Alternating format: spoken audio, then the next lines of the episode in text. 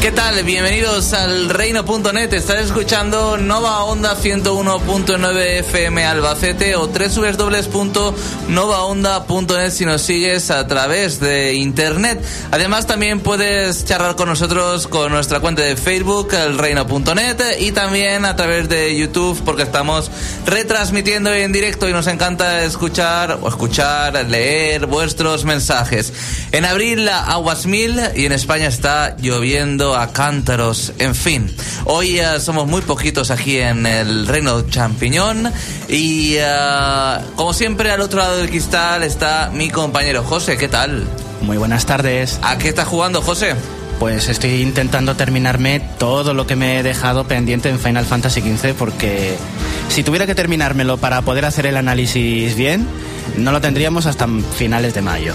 Bueno, pues uh, José ya ha adelantado uno de los contenidos de este programa y es que vamos a hablar de Final Fantasy XV para PC y todo el contenido que lleva. Ya sabéis que uh, eh, se ha lanzado para PC, pero también se ha lanzado para consolas de sobremesa con uh, todos los DLCs, en fin, un super pack eh, que no podéis perderos. Y vamos a hablar de ello largo y tendido. Hola Félix, ¿qué tal? Bienvenido. Buenas tardes. ¿A qué estás jugando? Nino Kuni 2. Nino Kuni 2. ¿Y qué te está pareciendo? Pues por lo menos me está gustando más que el primero. ¿La historia te está gustando? En general, el primero, como sistema de combate, me, me pareció una porquería, no lo jugué mucho. Bueno. Pero bueno, el sistema de combate me gusta más en este. ¿Qué tal, Alex? Hola, buenas a todos. ¿A qué estás jugando? Pues me he terminado el 25th War de Silver Case y no he empezado ningún juego todavía. ¿Y qué te ha parecido el juego? Está bien. Bueno. Para los fans de novelas oscuras, novelas visuales y de la locura de Suda 51, está bien. Creo que me ha gustado más que el anterior y todo. Bueno, pues ahí queda esa recomendación de Alex y yo actualmente no estoy jugando a nada.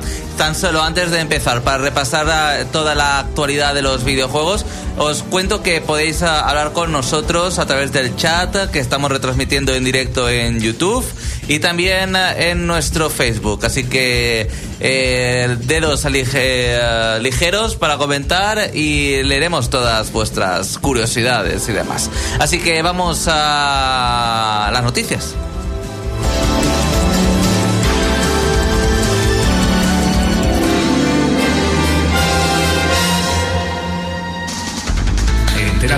Que se puede en el mundo de los videojuegos. El Reino Champiñón te pone al día. Noticias.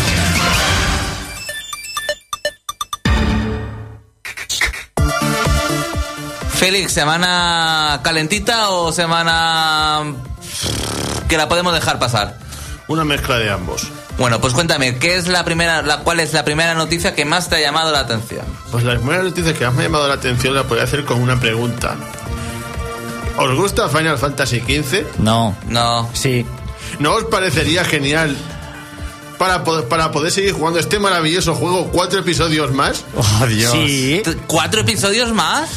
Sí, Para seguir cuatro nuevos episodios. Para seguir Para sacándonos. Final 15, vamos a tener Final 15 hasta que nos muramos de viejos. Madre mía, de verdad. Para seguir sacándonos la pasta, nada más. No, me quiere decir que el juego indudablemente ha tenido un gran éxito, porque si no, no seguirían sacando cosas de estas. Sí, yo no lo entiendo. Eh, realmente, yo en internet sí co- eh, hay gente que lo pone bien. Y según lo que habla, ¿no? Pero supongo que quitando a José Carlos, que parece que le ha gustado el juego, no conozco a nadie en persona que le guste el juego. ¿Félix lo, lo vendiste o...? Yo nunca lo he tenido, es que nunca Ah, no lo has tenido, los protagonistas son todos tíos. Bueno, Félix ni siquiera lo llegas a jugar Y por porque eso- ni siquiera te llama. Andrés lo vendió. Eh, Xavi creo que no se lo terminó. No. Yo lo odio. Eh, y gente de mi trabajo que también le- lo ha probado dice que es una- un insulto a la saga. Pero yo no lo terminé, pero tengo mis razones. ¿Por qué? Porque dejé la historia eh, de lado completamente y me fui a farmear, a farmear, a farmear. Y claro, te puedes perder en todo el mapeado de tanto farmear. Y lo dejé a mitad del juego, pero pero no porque no deja, porque dejase de jugar, que sí, al final dejé de jugar, sino porque Entonces me, no te- me aburrí ya de, de tanto monstruo eh, a a- cada cuatro pasos. Pues te tenías que haber seguido la historia, por lo menos. Bueno, y Zanagi33 dice que nos está viendo en el primer directo de YouTube, así que bienvenido. Eh, id a- acercándoos al reino.net, si nos estáis escuchando las ondas, y nos podéis ver la- el careto en YouTube. Bueno, ¿y qué pasa? Bueno, para quien quiera saber estos cuatro episodios, ahí tienen nombre y todo. El primero sería Conflict of, of the Sage, del cual tendría como dos partes. Uno estará protagonizado por Niflame, que no, que no sé quién carajo es, pero supongo que será alguien del juego. ¿Quién? Niflame, que supongo que será alguien del juego. Será Nif- Niflheim. Niflheim es una región, no es un personaje exactamente. Así que um, serán varios personajes de esa región. Y luego el siguiente episodio se supone se centrará en alguien llamado Aranea, que no sé si, si es un personaje o eso es una ciudad o yo qué sé. Ese sí que es un personaje. Muy bien, El personaje Félix, que te has tiene. informado muy bien. no, como no ha jugado, no, lo sabe. Ya, ya lo sé. Oye, pues mira, de Aranea sí que me gustaría saber más cosas, porque la veo desa- es un personaje que lo veo muy desaprovechado. ¿Quién era? Porque no me acuerdo. Aranea, la que primero es mala y luego te ayuda. Ah. ¿Son personajes tan olvidables? Son, to- Final Fantasy son XV. absolutamente del primero al último personaje de ese juego es olvidable. Mentira, mentira. Yo verdad. discreto por com- discrepo por ¿Verdad? completo. Y además, eh, la historia de Final Fantasy XV es como un queso gruyere lleno de agujeros para rellenarlo luego con DLC de 20 euros.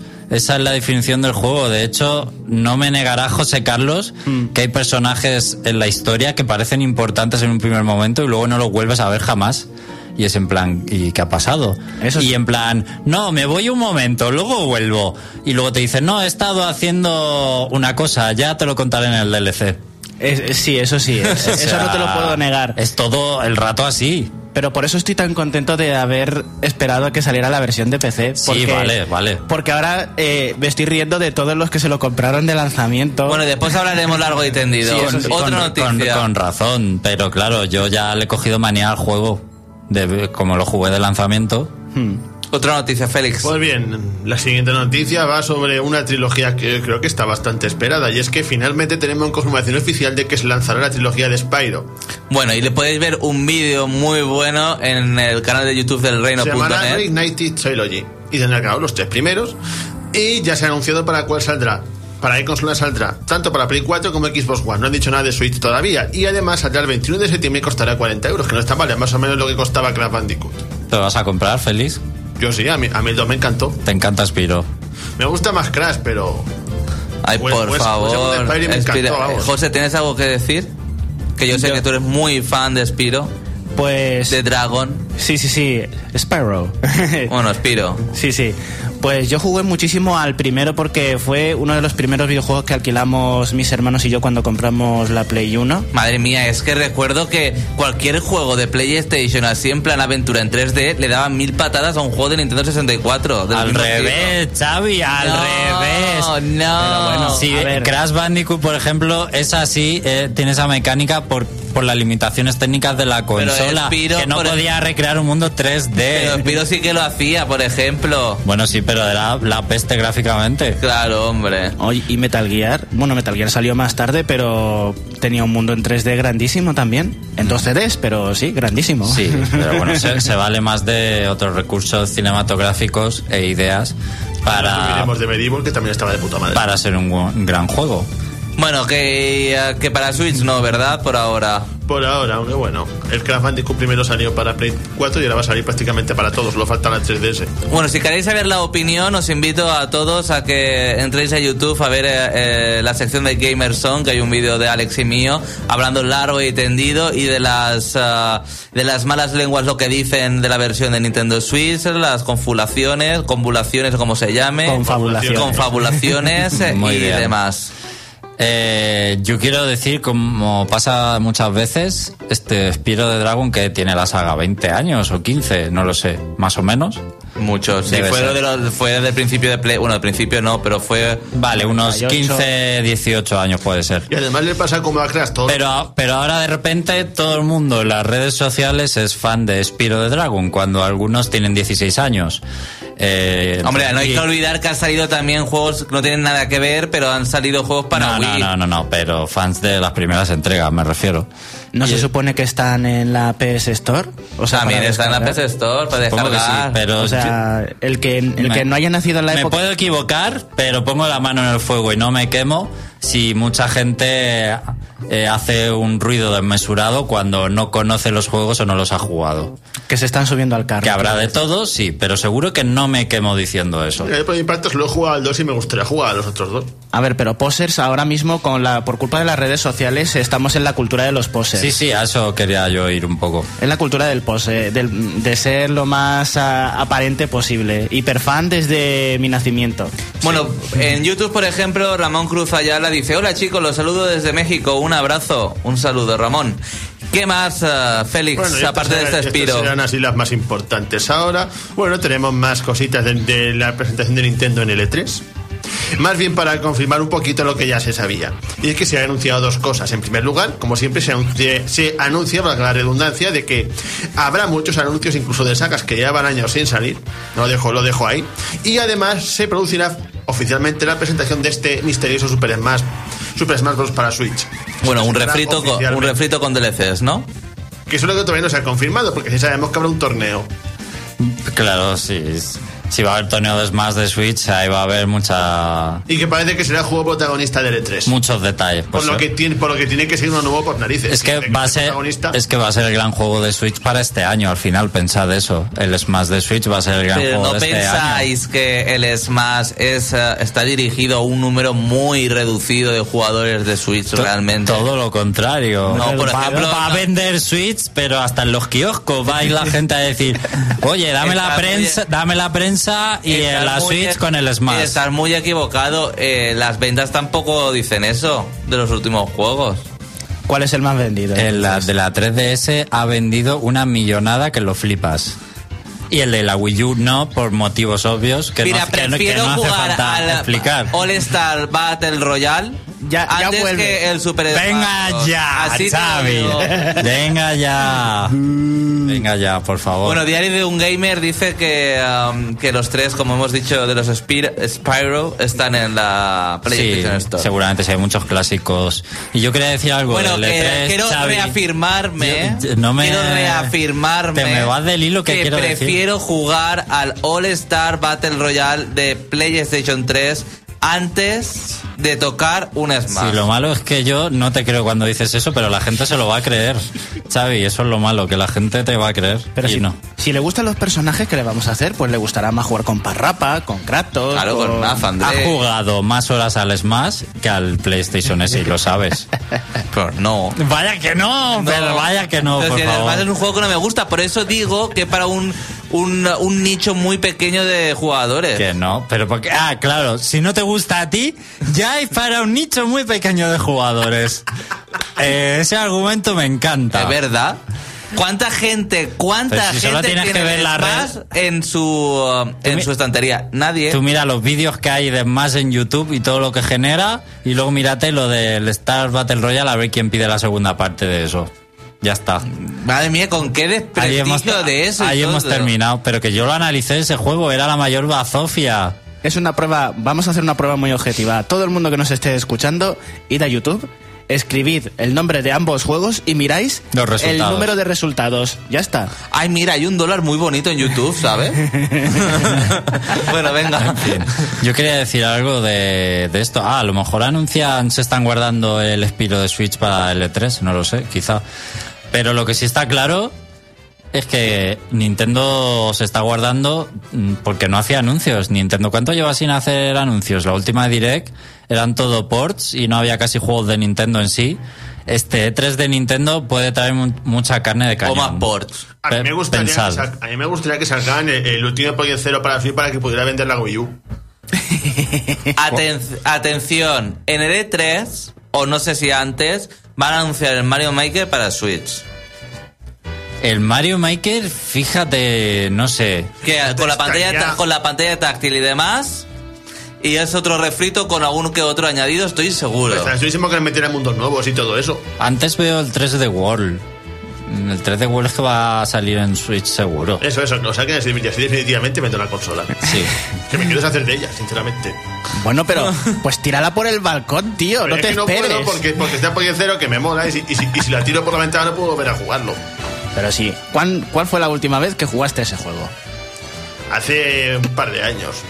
¿Sabes cuándo, cuándo puedo volver a querer jugarlo? Pues nada, véndelo ya, si no lo vas a volver a jugar. Bueno, en YouTube dice Izanagi33 Xavi el Sundere, que no sé lo que es.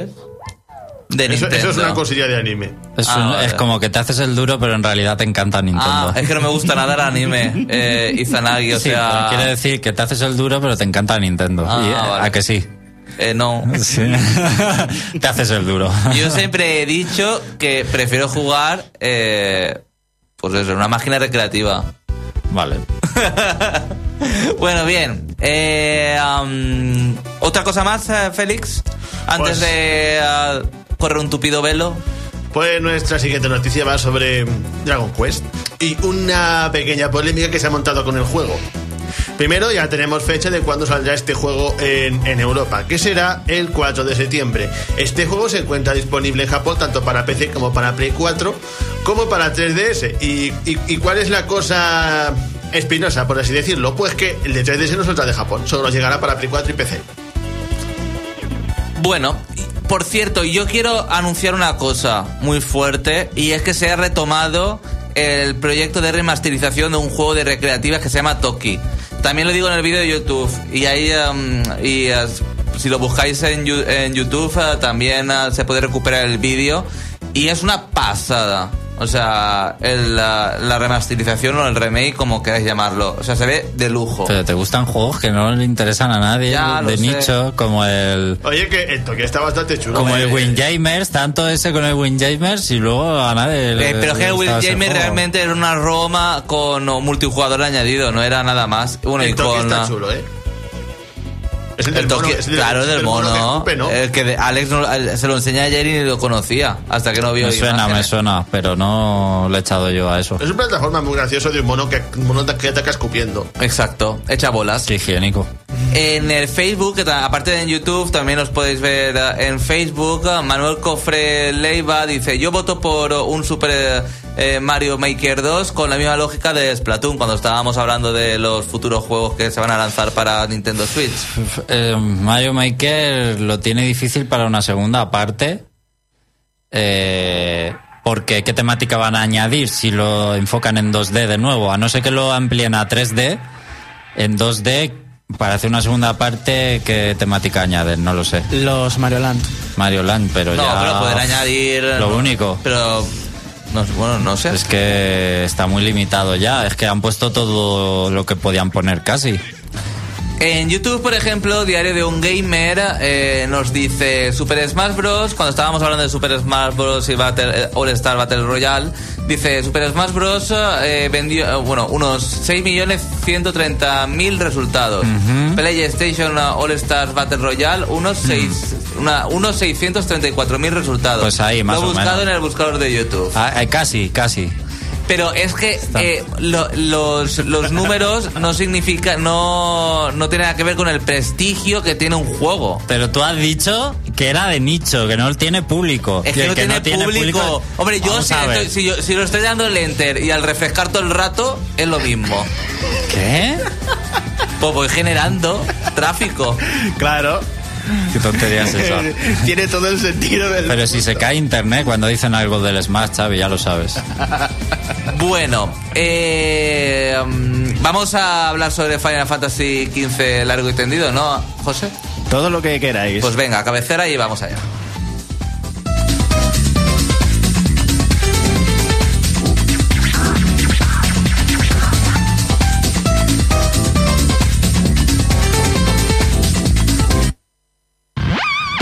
Saber cómo es un juego?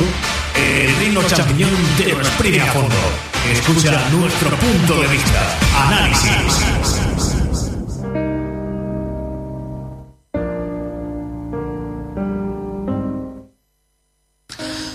Bueno, empiece esta música y ya me estoy acordando de cuando empecé Final Fantasy XV, cuando se lanzó el año pasado en la consola de sobremesa, pero ahora llega al PC eh, y también a la consola de sobremesa con más contenido, con un super pack, y a PC llega por primera vez, José, y tú lo has jugado y no sé qué te ha parecido, también por primera vez.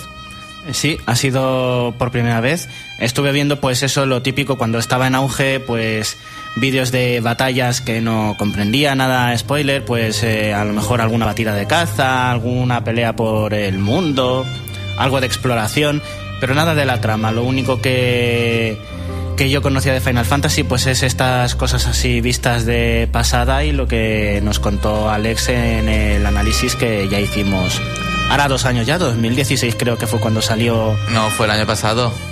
¿No? Es que tiene ya dos años, creo. Dos años, ¿Años seguro? Sí, sí, sí. parece que pasa el tiempo muy rápido, pero que es de 2016, me parece, sí, sí, sí. Bueno, pues 2016. ah, la gente puede ah, ver nuestro videoanálisis, escucharlo también eh, en el podcast, pero vamos a hablar de las novedades, José. Bueno, en primer lugar, en resumido, ¿qué te ha parecido el juego? ¿Era lo que te esperabas después de lo mal que se ha hablado de este Final Fantasy XV? Sí, era lo que yo esperaba. Con tu- porque ya ¿Te ha como- gustado? ¿No te ha gustado? Sí para dar me- una esperanza, para un rayo de luz a toda aquella gente que está aún ah, pendiente, pe- eh, pendiente de pillárselo o no.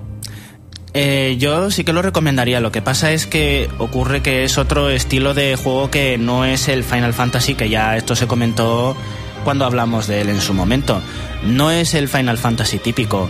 Está más enfocado pues a la nueva tendencia de un mundo muy grande que parece abierto, pero yo no lo considero un mundo abierto porque tiene bastantes fronteras y y aunque tú puedes ir parece que a donde quieras como vas con el coche vas mm, casi como por raíles con las carreteras y hasta que no desbloqueas eh, ciertas mejoras eh, del coche no puedes ir hacia donde tú quieras así que yo no le veo tanta libertad como por ejemplo estoy diciendo esto porque me parece mucho más mundo abierto real el Breath of the Wild que de eso ya hablamos también cuando comparamos mapeados y el mundo abierto de Zelda es real y en Final Fantasy es Hombre, pero vamos, el mundo abierto es que al final habrá una montaña y no podrás pasar la montaña.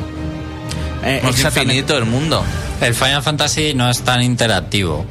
Sí, Es mundo también. abierto en términos Eso. de, A ver, de, bueno, que hay mucho terreno por el que ir, por el que aparecen monstruos y matarlos, Sí.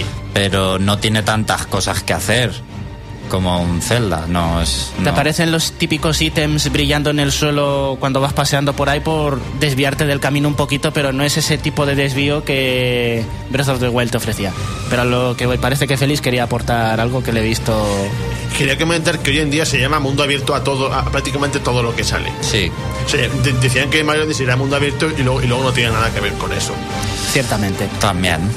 A ver, pero es- lo que yo quiero saber Sí. porque también eh, hablando del mundo abierto, ¿no te ha parecido que el juego iba a ser mucho más grande de lo que parece al principio? Eh, por eso digo que no me O sea, parece tan me, creo que me he expresado mal. Al principio no parece mucho más grande y luego cuando lo terminas dices, hostia, pues pues, pensaba que iba a ser el doble de grande y luego no, no es tan grande. Mm, al principio sí, pero me ha parecido bastante extenso. A lo mejor es porque ya me ya he llegado a un punto en el que me he hartado un poco de las misiones de recado, que la verdad es que esas son las que más las que menos me han gustado. Me han gustado más las batidas de caza y que me condujeran a mazmorras o me condujeran a sitios que no he explorado para ir allí. Más que esto de ve a recoger esto de aquí o ve a comprar a una ciudad y vuélvete aquí. No me ha gustado sobre todo por la una de las quejas que tú tuviste que era los tiempos de carga cuando utilizas Sí. el viaje rápido. Pues en PlayStation 4 los, eh, los viajes ya son ah, tediosos, pues imagina. Si en el PC ya son largos, imagínate en PlayStation 4. Empecé Eh, yo en una PlayStation 4 normal, ¿eh? No sé si en una Pro mejorará, pero en una PlayStation 4 mortal, en normal puede ser eh, mm, muerte. Era una de las cosas que no me gustaba de las secundarias, el tiempo efectivo que tú dedicabas era la mitad del tiempo dedicado. La otra mitad del tiempo eran tiempos de carga, correr o ir en coche.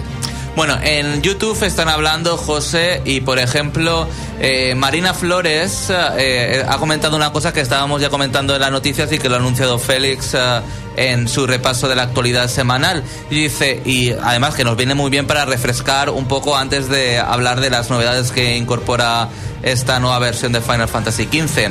Marina Flores dice que han anunciado hoy cuatro nuevos DLCs para este Final Fantasy XV y dice que a este paso tardarán mucho en lanzar el juego completo, el completo en mayúsculas. Sí, sí. Me da rabia estas políticas nuevas de juego como servicio. Yo creo que va a salir para Play 5 la, la, la- la versión completa, vamos. Seguro, ¿Qué segurísimo. decís? Va a salir sí. para Play 5, fijo, porque Quiero no van a decir- parar de sacar expansiones. Vamos a ver, a- eh, realmente yo me, o sea, no me alegro porque los que se compraron el primer eh, la primera versión, evidentemente es una putada con todas las letras, pero tal vez Square Enix está haciendo también como está haciendo ahora Ubisoft con el, con el Rainbow Six, con El For eh, Honor. con eh, o For Honor, Sí, sí. en fin, que están explotando un juego muchísimo. Eso, es un servicio. Le hacen un servicio. Exactamente, y yo prefiero también eso, realmente. Pues yo no, yo no. yo Pero no. lo que pasa es que en este Final Fantasy XV ya se veía que habían DLCs ocultos que iban a lanzar Exacto. cuando los personajes se iban y volvían, ¿sabes?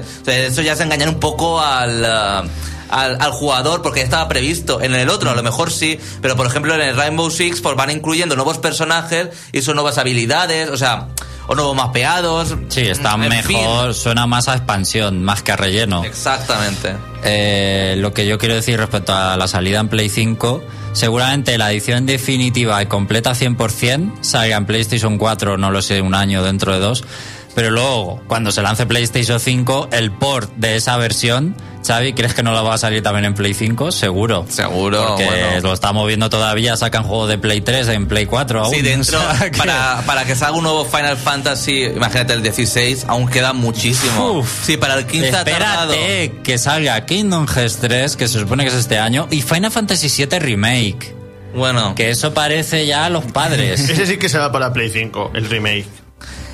Bueno eh, mm, en el Facebook, que también nos estar viendo la gente, eh, César Aguilar nos manda un saludo y también Andreu eh, Sunderland en eh, YouTube eh, nos cuenta que lo que él aprecia es que no tiene mucha variedad eh, de localizaciones. Bueno, será lo que no aprecia, ¿no? Bueno, No, lo que aprecia de darse cuenta. Ah, vale, eh, que no tiene mucha variedad de ah, localizaciones. Todos son desiertos, llanuras y alguna cueva. Y fin del canal... Eh, ¿Cómo? Bueno, no entiendo muy bien lo que quiere decir. Alex está curioseando. Eh, que ver, o me creo que estén en un salón Estamos, como ese. estamos en una emisora de radio. Ah, vale, bueno. en fin. Eh, bueno, continuamos. ¿Cuáles son las novedades, José? Bueno, pues las novedades son que- Espérate, si vamos a seguir con las novedades, me gusta, ¿Quieres aportar algo? Me gustaría pr- preguntarle a José Sí. qué le ha parecido. Bueno, Manuel Co- Jofre dice, ¿esto no era el análisis de José? Sí. Bueno, es que, eso- Va a es que como hemos jugado todos los juegos, estamos aquí comentando. Pero me parece bien. Va a serlo en cuanto empiece a hablar de las novedades, porque ahí ya no puedo hablar. Eh, ¿Qué te ha parecido Sí. que el juego esté dividido en dos mitades tan diferenciadas? Si lo has percibido así o no, y qué te ha parecido. Yo es que cuando me dijiste que había dos mitades muy diferentes, eh, no sé exactamente sin, sin decir spoilers a lo que te refieres. Si es cuando te dicen, si te vas de aquí ya no puedes volver Es- cuando pase mucho tiempo. exacto. Es, o sea, esa es la, la siguiente mitad. Es que yo lo he visto bastante integrado, o sea, yo lo he visto bastante bien cohesionado. Yo no he visto un gran...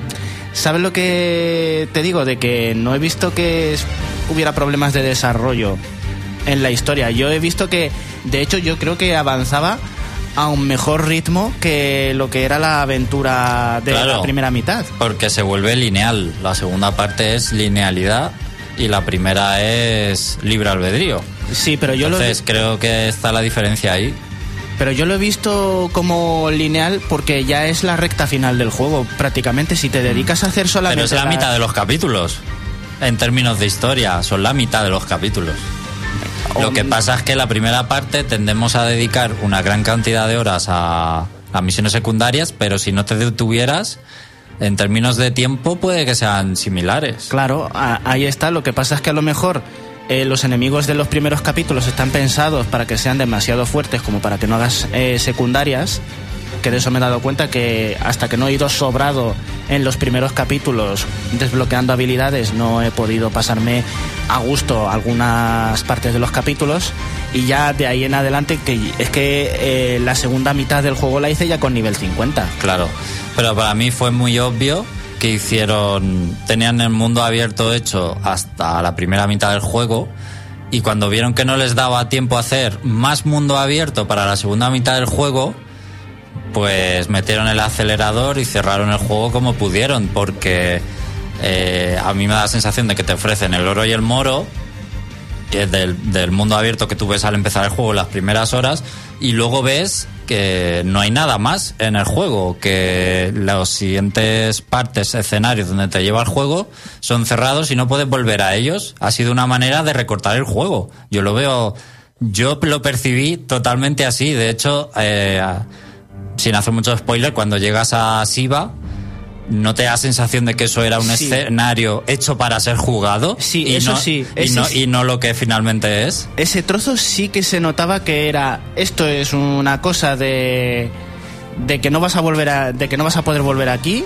Disfrútalo mientras puedas y hasta luego. Sí, pero que era como que realmente iba a ser un escenario integrado Sí. y luego lo, lo tuvieron que hacer lineal y hola y adiós. De hecho, mi teoría, habiendo jugado ya todos los DLCs, es que el mapeado de uno de los DLCs formaba parte de la parte que dices tú de Shiva. Eso, eso me refiero. No, además es que en cuanto te explique las novedades lo vas a, lo vas a ver. Venga, pues bueno, ya- ya estamos me- hablando. ya me callo. Estamos hablando de Final Fantasy XV Royal eh, y Windows Windows, Edition. Edition. Así que um, vamos a hablar ya de las novedades, definitivamente. que puede encontrar la gente? Rápidamente las novedades son que primero todo el contenido que se fue añadiendo gratuitamente como armas, decoración para el coche, eh, personalización, etcétera, está incluido desde el principio. De hecho, hay una espada súper poderosa que te viene como actualización del juego y la puedes utilizar sin restricciones.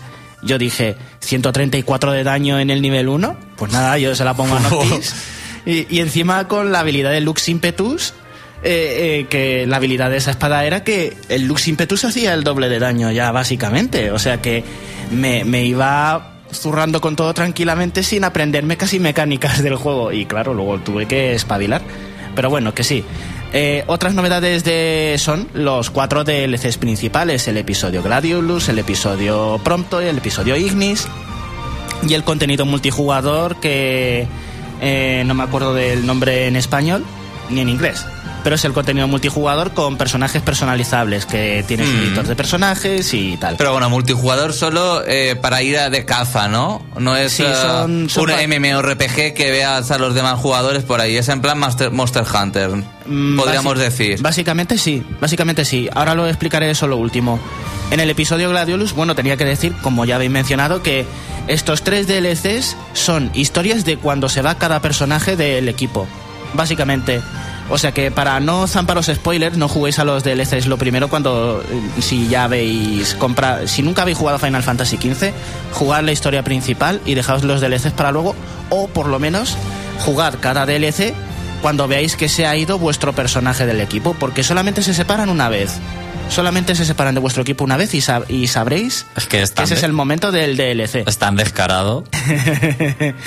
bueno, pues en el episodio Gladiolus también tengo que recomendar una cosa. También es recomendable que, desde ya que lo he jugado todo, que, que juguéis a los DLCs cuando se vaya el personaje para acostumbraros a él, porque eh, sin revelar mucho de, de lo que pasa al final del juego, tenéis que controlar obligatoriamente durante breves momentos a cada personaje en el final del juego, a cada uno. Eso no pasaba antes. ¿No? Pues eh, otra novedad que tengo Porque que no deciros. sé, solo se podía manejar a Noctis en el, en el lanzamiento del juego. Bueno, pero en las batallas finales que hay, que hay varias batallas, bueno, No, ¿Cuánto- no, no, no los controlabas. en la, en la mazmorra final, No, ¿no? no, no, no. Pues eso, pues mira, otra cosa nueva. Que te di- pues básicamente hay varias Es batallas que cambiaron el, cambiaron el final, ¿eh? Un poquito. Ah, Eso sí que lo leí.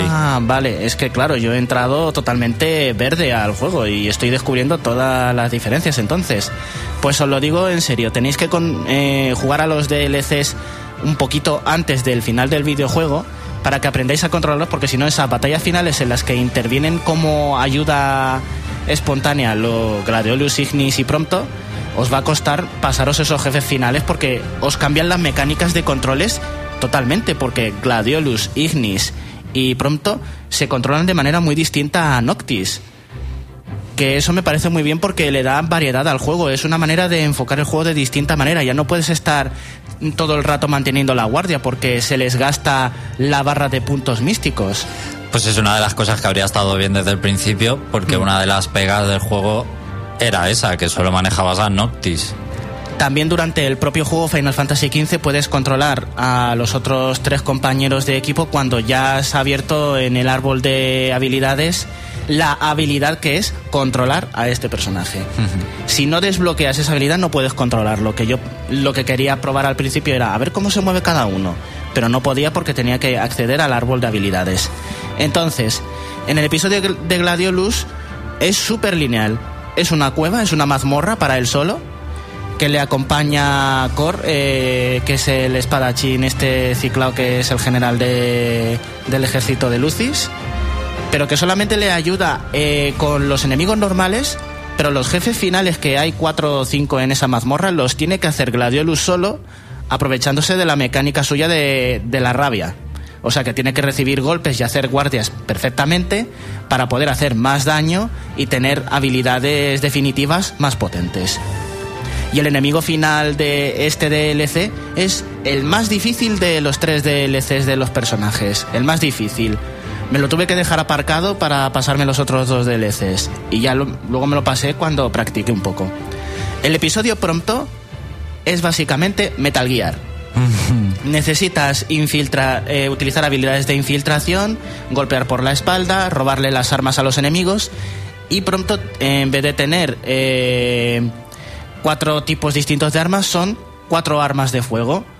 Lo que pasa es que una de ellas la tienes que ir intercambiando. Eh, puedes llevar eh, los revólveres típicos que tienen pronto. Tiene un arma de melee, tiene unas granadas. Y luego tienes que elegir entre un rifle francotirador, una semiautomática o un lanzacohetes. Alrededor de las zonas de la base militar en la que se encuentra pronto, pues tienes que ir recogiendo de distintos polvorines pues un arma distinta para enfrentarte a los distintos tipos de enemigos que hay. Ahí, eh, en este DLC me ha gustado mucho porque se ahonda bastante en el origen de Prompto. Porque en el final del juego se deja entrever su origen, pero no te explican nada más, como muchas la queja básica del juego, básicamente. Si te quieres enterar de quién es Prompto, pues tienes que jugar el episodio Prompto. Sobre su origen. El de Gladiolus, que no lo he dicho, el de Gladiolus es más eh, explorar un poco la personalidad que tiene y de por qué es defensor del rey. Y el episodio Ignis eh, se parece bastante más a cómo se maneja Noctis y tiene pues que utilizar la combinación de magias porque Noctis, digo, Ignis era el, el que más mago, el más mágico de los cuatro personajes. Y entonces tiene sus armas que puedes ir cambiando su estilo de lucha. Él tiene tres estilos de lucha dependiendo del elemento que le pongas, el rayo, el fuego o el hielo. Aquí, eh, más que ahondar en la personalidad de Ignis, lo que haces es ver un cambio que sufre Ignis y cómo ocurre ese cambio. Lo mejor de este DLC es que te da dos opciones. Te da la opción de seguir la historia normal o de seguir un final alternativo. eh, que está bastante bien. Un final alternativo para Final Fantasy XV. Más, bueno, más que final, eh, final alternativo es un cambio radical de la trama, de cómo ocurriría la recta final del juego. En vez de ocurrir interviniendo Noctis, ¿cómo habría sido interviniendo Ignis en ese final, en esa recta final? Que es el DLC más interesante de los tres. Porque además, eh, tengo que spoilerlo, ocurre en la ciudad de. en la ciudad que parece Venecia. Y aquí hay cinco, cinco o seis territorios que están siendo totalmente, continuamente atacados por el ejército de Niflheim. Y entonces eh, tienes beneficios por reconquistar eh, cada uno de los barrios del pueblo. Y con un ayudante que tienes de la trama, que tampoco voy a decir quién es, pero podéis imaginarlo porque hay pocos personajes que digas, este personaje es importante, pues también eh, te ayuda a reconquistar estos territorios. Y me parece el combate más dinámico de los cuatro personajes, incluido Noctis. Me ha gustado más eh, jugar como Ignis que como Noctis. Y por último, tengo que hablar del del DLC de, del multijugador. Me ha decepcionado. Es el único DLC, el único de los cuatro contenidos especiales de la Royal Edition que no me ha gustado tanto como los demás. Sí, tiene su gracia de que te puedes personalizar a un avatar. Me he hecho lo más parecido posible. Hombre, lo más fuerte es que es de pago. Sí. ¿Es de pago? Es de pago. Hombre, eh, porque tienes que comprártelo. Tienes que Es de pago el. DLC. Ah, bueno, el multijugador, poder jugar multijugador es de pago. Ya, pero Es- sí, aparte pero que está- ya pagas tu Plus o tu ¿Ah, sí? Xbox Live Gold, me refiero. O sea, Bueno, tienes que una- comprar el modo Pero en, multijugador. en PC también es de pago. Sí, el modo. El- no, en PC no, porque ha salido ahora La versión completa de la versión completa que ya lo lleva, pero, Pero en el- consolas. Ya, ya. Que a lo que se Eh. refiere, que a lo que se refiere Alex es que debería haber venido el multijugador gratis, Claro, claro. como un parche y no como un DLC de pago. Bueno, pues básicamente lo que ocurre es que el, el multijugador ocurre durante el salto temporal que tiene Final Fantasy XV y ahí es donde interviene el resto de la humanidad durante este salto temporal. Y aquí básicamente Madre te tienes que enfrentar a los a los monstruos que van a invadir el mundo mientras no están los protagonistas por el salto temporal. Entonces eh, lo que tienes que hacer es reunir electricidad para que se restauren los tendidos eléctricos y puedas llegar más lejos por el mundo utilizando los teleféricos que se ven repartidos por el juego. Es que no lo sabía que se ubicaba en ese espacio de tiempo y me acabo de quedar flipado. Yo creo que hasta eso lo tenían pensado ya. Qué fuerte. Pues, pues entonces te- por eso te tienes que enfrentar a los monstruos con personas normales. Porque no están los héroes Sí, sí. en ese momento. No, sí tiene sentido, pero. Vale, pues básicamente, eh, mm, aunque no es una personalización muy grande, aparte de la estética, también hay una personalización de clase. Dependiendo de la ciudad de origen de las cuatro principales que hay en el mundo de Final Fantasy XV, eh, tiene unas estadísticas que, que le suben más rápido que el resto. Por lo que digamos que es una definición de roles o de estilos de pelea. Además, las armas se manejan de distinta manera y los personajes pueden utilizar magias sin tener que fabricarlas, como ocurría con Final Fantasy XV, el juego de un, la campaña de un solo jugador. Aquí te y también eh, los personajes que te crees, porque te puedes crear creo que hasta seis para poder tener los distintos roles. También tienes que ir explorando el mundo haciendo las misiones. Con las misiones consigues guiles para comprar armas, materiales para mejorar las armas que te puede mejorar Cid, para comprar ropa para personalizar a más, aún, aún más a tu personaje. Y además eh, necesitas, lo que te digo, los kilovatios. Los kilovatios son para llegar a las centrales eléctricas y que el tendido eléctrico nos haga desbloquear más misiones, básicamente. Las misiones se pueden hacer con jugadores, porque es el modo multijugador, pero si no encuentras partida, que me está ocurriendo demasiado frecuentemente, con demasiada frecuencia, puedes utilizar a la, inteligencia artificial para que te ayude. Que no está mal, pero no, no es lo mismo. Es que- La gracia está en que juegues con gente. Vaya multijugador, entonces. Y sobre todo, menudo eso tiene el juego, ¿no? Si resulta que te cuesta encontrar partidas que no juega ni Dios. Lo peor de todo es que la inteligencia artificial hay misiones que son mata a este monstruo, o mata a tantos monstruos, o consigue estos objetos que sueltan los monstruos, o tienes que llegar a un sitio, recoger una cosa y marcharte a- del punto A al punto B, en plan escolta. Yo llevo esto y como lo voy llevando no puedo luchar y me tienen que cubrir mis compañeros. Y luego hay otros de defender un edificio o un punto en conflicto, que los monstruos van hacia él y lo quieren romper. Pues ahí es donde se, es el acabose. Porque cuando los enemigos son demasiado fuertes, grandes y numerosos, esos puntos de conflicto no te los puedes pasar con la inteligencia artificial ni por apuesta. Así que eh, te quedas atascado en la historia, por eso no he podido avanzar. Porque eh, no hay nadie de mi nivel para poder hacer esas misiones, porque tienen un requisito de nivel para poder acceder a ellas. Y entonces eh, te quedas atascado en la historia. Y aunque fortalezcan las armas y el poder del personaje, nada, no puedes avanzar. Ah, hablando del poder del personaje, también desbloqueando las misiones, puedes invocar a los 13 reyes de, del reino de Final Fantasy XV, elegir a uno de ellos, los vas desbloqueando poco a poco, y cada uno de ellos te da o un hechizo, o una mejora de parámetros, o algo de utilidad para el combate. Bueno, José, para resumir, cuéntanos, ¿la gente se lo compra o no? Eh, la gente la gente que tenga Final Fantasy XV en, en consolas que se olvide. Que se espere a la Play 5 para comprar la versión completa con los 8 DLCs que van a salir. Claro. Los que no, eh, sí. Los que no, sí, la Windows Edition. Yo les recomendaría la Windows Edition con un ordenador fuertecico porque también incluye mejoras visuales con las tarjetas gráficas Nvidia que yo no he podido activar porque ya se calentaba demasiado mi ordenador. Es el único videojuego que ha calentado mi ordenador hasta tal punto de que he tenido que apagar el juego y volver a encenderlo para continuar jugando. Para que la RAM no me petara, porque tenía la RAM a tope y la gráfica estaba pidiendo auxilio. No eres un PC Master Race. Me estoy quedando atrás, me estoy enratizando. Bueno, pues ah, tómate un, po- un vaso de agua y un poco de miel porque continuamos con Flash Room Noticias.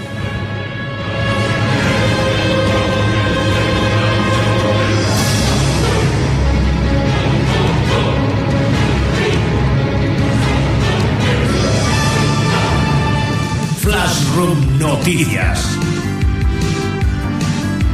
Que nada se nos pase por alto. Las otras noticias. Flashroom Noticias.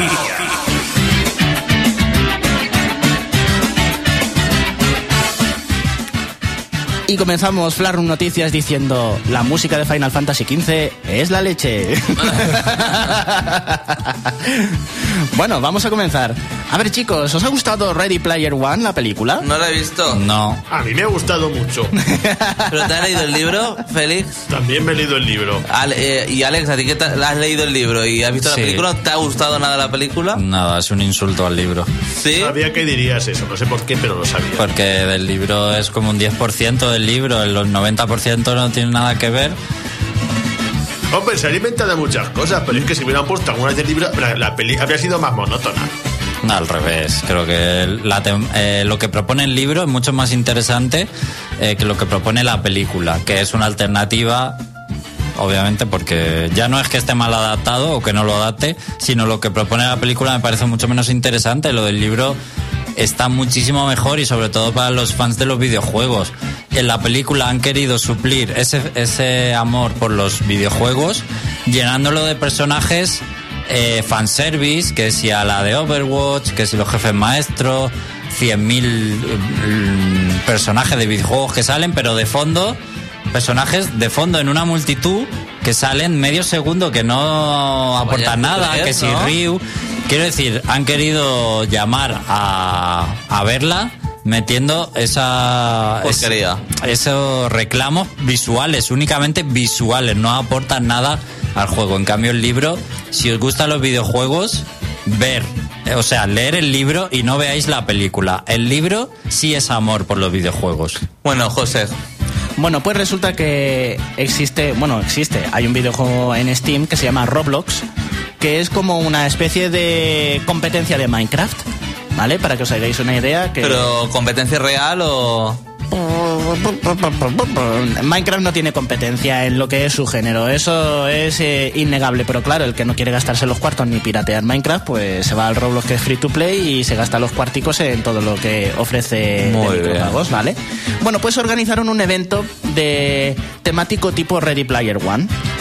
En todo el mundo de Roblox, los jugadores tenían que encontrar unas pistas para hacer una serie de pruebas y estas pruebas les conducía a una pista nueva que les decía la siguiente prueba dónde estaba y la iban haciendo poco a poco hasta que se desbloqueó el último evento, eh, la última prueba, que coincidía con, con la Pascua.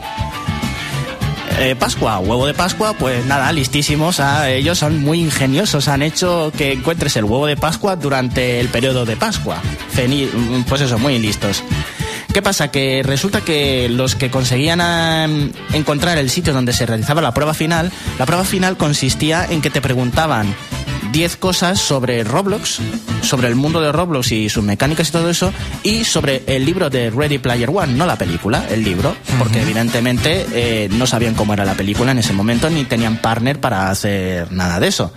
Cuando respondías correctamente a estas 10 preguntas variadas de tanto Ready Player One como de Roblox, resulta que lo que tenía que ocurrir era que se te abría unas te- se te teletransportaba a una sala donde podías coger el huevo de Pascua que estaba allí.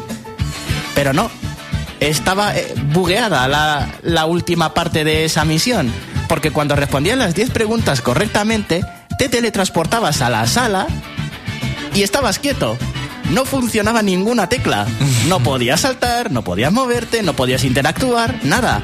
Pero estaba delante de ti el huevo de Pascua. Y lo tenías ahí, es tan cerca pero tan lejos.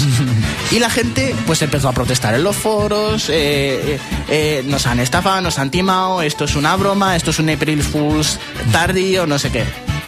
Pues la gente tuvo que esperar quieta, sin apagar el juego, durante dos horas para que hicieran un parche en directo, un hot- que se llama un hotfix, para que la gente se pudiera mover y tocar el huevo. ¡Eh, mía!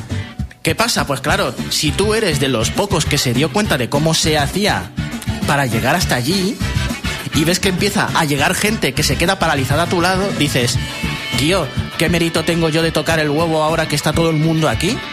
Ya que lo he hecho más rápido que todos los demás. Es como si hacéis una carrera y cuando estás a punto de tocar la meta, Sí, sí. llega un cowboy con su lazo y te atrapa. Y dice, no, hasta que lleguen 25 personas más a las que voy a atar yo también con otros 24 lazos, no podéis tocar nadie la meta. Qué absurdo. Pues nada, eh, el evento que tenía su gracia por lo de Ready Player One, Cagada. pues a- acabó en un cagadón increíble. Bueno, otra noticia.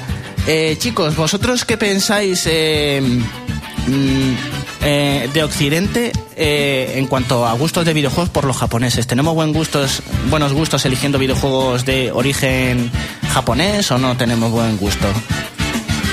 Pues supongo que sí. Lo No digo porque se ha realizado en Weekly Famitsu, se realizó, se encuestó desde Famitsu a personas occidentales sobre los videojuegos japoneses que más les gustaban y publicaron la encuesta, ¿vale? Pues los resultados, déjame que os lo diga. Bueno, son 20 videojuegos, pero los voy a decir un poquito rápidos, ¿vale? Pokémon, Okami, Nioh, Final Fantasy, esto del último al primero, ¿vale? Metal Gear Solid, Super Mario Odyssey, Metal Gear Solid 3, Persona 3, Metal Gear Solid 2, Chrono Trigger y ahora el top 10. Final Fantasy 7, Persona 4, Yakuza 0, Bloodborne, Monster Hunter la serie, The Legend of Zelda Breath of the Wild, Monster Hunter World, Bronce Dark Souls, Plata Nier Automata y la medalla de oro para Persona 5. Tiene, tiene muy buen, gu- tiene muy buen gusto por el plata y el oro. Pues bastante bien. Y también por ahí eh, has dicho el Bloodborne y todo. Y Sí, menos sí. mal que no soy el uno en Breath of the Wild. Madre mía, le tienes un rencor, te pegas un bocado en la lengua, te envenenas y te mueres en directo, que lo vamos a grabar. tu rencor por Breath of the Wild es increíble. Nah, a, mí estoy- a mí también me parece muy sobrevalorado. bueno, bueno, ya empezamos. Bueno chicos, eh, ¿vosotros com- se os da bien jugar a Street Fighter? No, No, nada. No, ah, nada, ¿no? Ninguno de vosotros se os da A mí bien. que los juegos de lucha se me atragantan. Yo lo he Bueno. intentado, pero no. no es lo Bueno, mío. pues tengo una muy buena noticia para vosotros porque por primera vez han pensado en vosotros para que podáis ganar una pelea de Street Fighter. ¿Cómo? En un nuevo juego de mesa de Street Fighter. ¡Oh! Qué guay. Mira, es- es- eso sí que es friki de friki.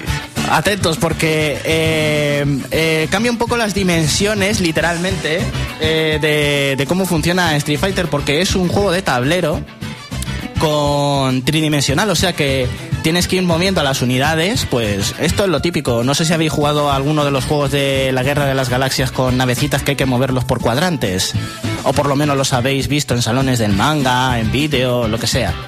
Bueno, pues más o menos ya esa es la idea que tenéis. Básicamente tenéis que utilizar unos dados, unas tarjetas y utilizar las estadísticas especiales que tienen los personajes para ir moviendo a tus personajes, porque manejas a más de un personaje en este juego de tablero, es que encima vais a ser, vais a ser pros, porque vais a manejar a más de un personaje para luchar con ellos. Es que vais a ser increíble, increíblemente fuertes. Y tenéis que utilizar, pues eso, tiradas de moneda, tiradas de dado, usar cartas, posicionamiento estratégico. Hay counters, porque Chun-Li puede, por ejemplo, con algunas habilidades de Ryu, Ryu puede con habilidades de Chun-Li. Y los personajes que van a encontrarse en este, en este juego de tablero van a ser eh, Vega, eh, va a ser eh, Zangief, eh, va a ser también, madre mía, es que en la fotografía no se ven muy bien. Son Chun-Li, Ryu, Vega, Zangief, eh, Sagat y el último creo que es Ken, porque veo ahí un color rojo, pero no me hagáis mucho caso. Y lo tenéis que, a ver, lo tenéis que pedir, eh, es un Kickstarter, ¿vale? Tenéis que apoyarlo y cuando se complete el, el Kickstarter, que es de, ah, de Joe, Angry Joe Vargas. Con ese nombre lo podéis buscar en Kickstarter y podéis apoyarlo para poder tener las distintas recompensas de tier que tiene em, esta petición de Kickstarter. Y ya voy a terminar, pues Nada, voy a terminar. Tenía tópico de los videojuegos de esta semana, pero lo voy a dejar porque, aunque el nombre no es muy bueno, este sí que va a ser el primer tópico de los videojuegos que no tiene un buen nombre, porque es demasiado típico, normal. Os lo dejo para dentro de unos cuantos programas para dejaros con un cliffhanger inconcluso. Así que Flaron Noticias termina con Let's Dance Boys. Bueno, pues eh, ya sabéis, eh, nos podéis seguir en YouTube en el reino.net y también en Facebook, redes sociales, en fin, que os sumáis a, a la moda champiñón. Bien, muchas gracias a todos los que habéis eh, escrito en Facebook, en YouTube, en Facebook, por, ejemplo, Manuel Cofré, César Aguilar, en YouTube, eh, pues también muchísima gente, Izanagi33, eh, Ilobi, eh, fin del canal, Andrew Sunderland, eh, Diario de un Gamer, Ramón Cruz Ayala, en fin, Mari- eh, Marina Flores. Nos ha escrito un montón de gente, así que nos vemos la semana que viene. Como cada sábado estaremos aquí en Nova Onda y mientras, pues en YouTube. Chao.